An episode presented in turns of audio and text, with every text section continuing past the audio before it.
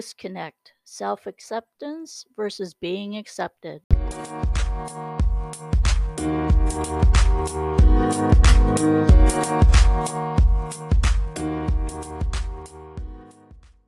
Hi, and welcome to the A and J PEI Treasures E. Jean Simpson author blog post and podcast.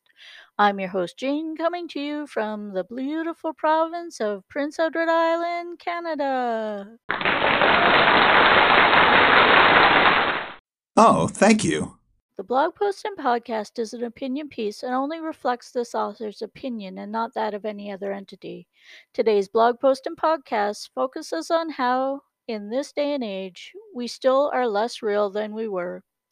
If you want to find out more, then stay tuned.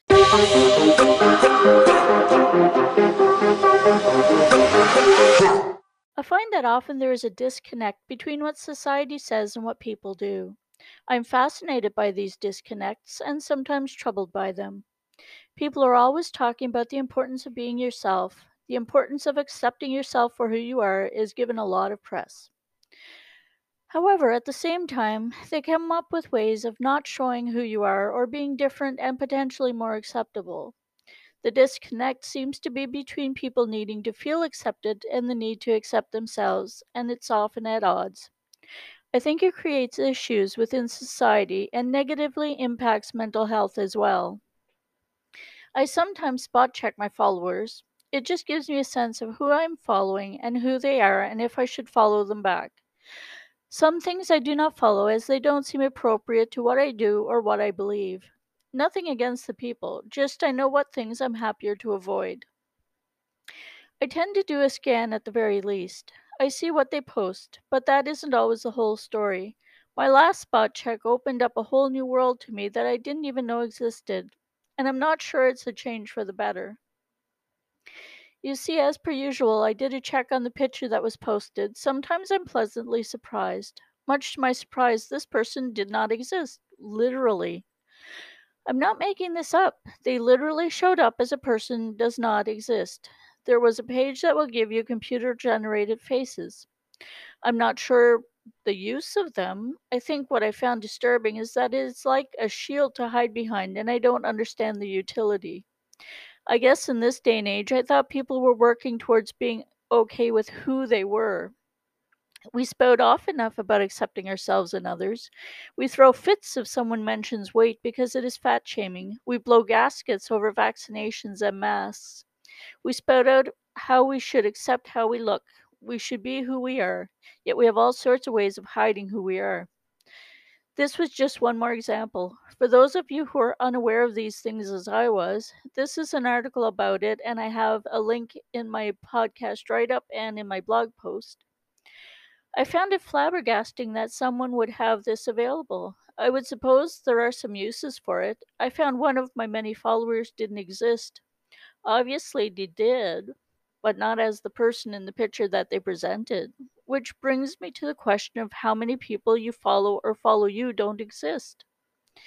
It's rather a daunting idea that you might have people posing as non existent people. It gives a whole new level of arguments on the concept of reality.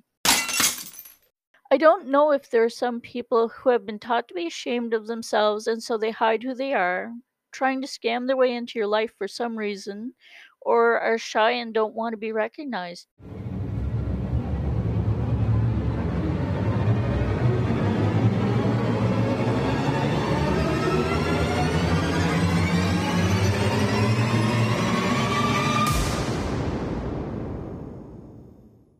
I don't know if it is considered couture of the pages.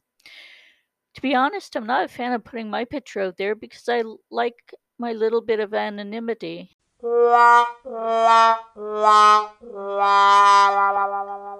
It never, however, occurred to me to get a constructed picture of not me. I might have considered a caricature for fun, but the idea of using a picture that was created by a computer system never occurred to me. Perhaps I'm too dedicated to be modest to think of it. Perhaps under certain circumstances I might have considered it. It seems to me rather anti be yourself.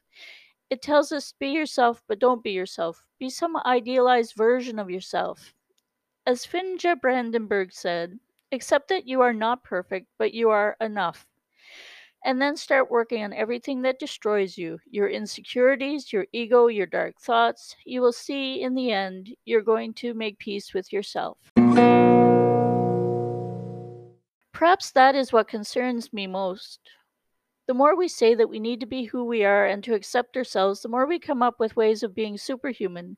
We want to be accepted, which is quite different from accepting ourselves. One is the road to perdition, and the other road to peace and acceptance.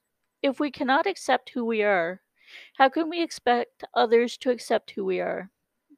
I'm not talking about the odd thing to make yourself feel good. I dye my hair because I like to do it once in a while. It makes me feel like I've done something just for me.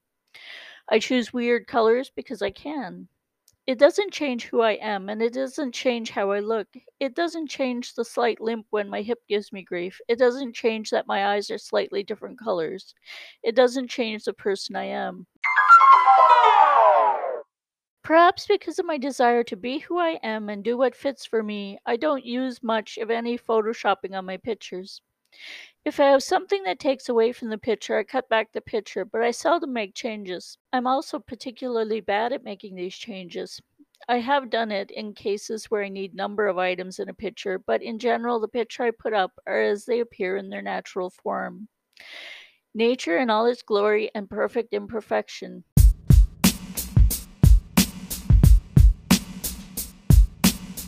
We have to accept nature for what it is. We cannot change nature, and yet we find it beautiful.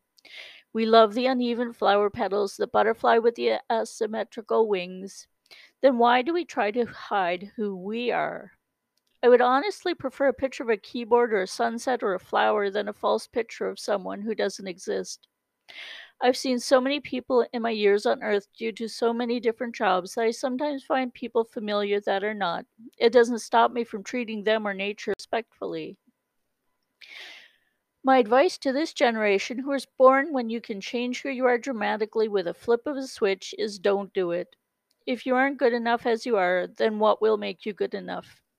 When will you be good enough? I think my wish for everyone can be summed up in two quotes. You inspire people not by showing them how amazing you are, but by showing them how amazing they are. And that's from Alexander Den Heijer. You see, everyone is born on the same planet.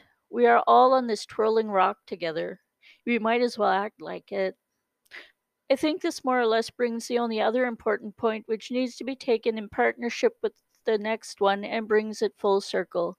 The quote is from Brittany Josephina, who said, You are offered a new opportunity with each breath to think, decide, choose, act differently in a way that supports you in being all that you are capable of being.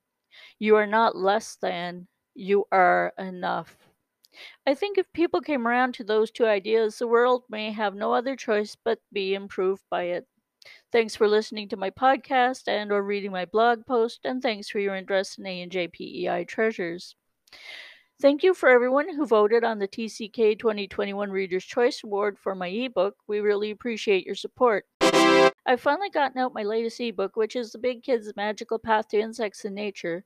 It is available via Smashwords, and I am affiliate there and it's through Amazon. And I have links to those in my podcast write up and in my blog post. Our blog posts are available on WordPress, Goodreads, and our podcasts are available on Anchor FM in a variety of formats, iHeartRadio, Podchaser, and Amazon.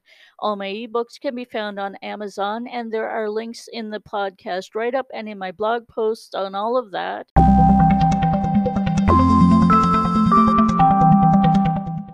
Keep watching for more ebooks and formats. We're always working on something. Thank you. Bye.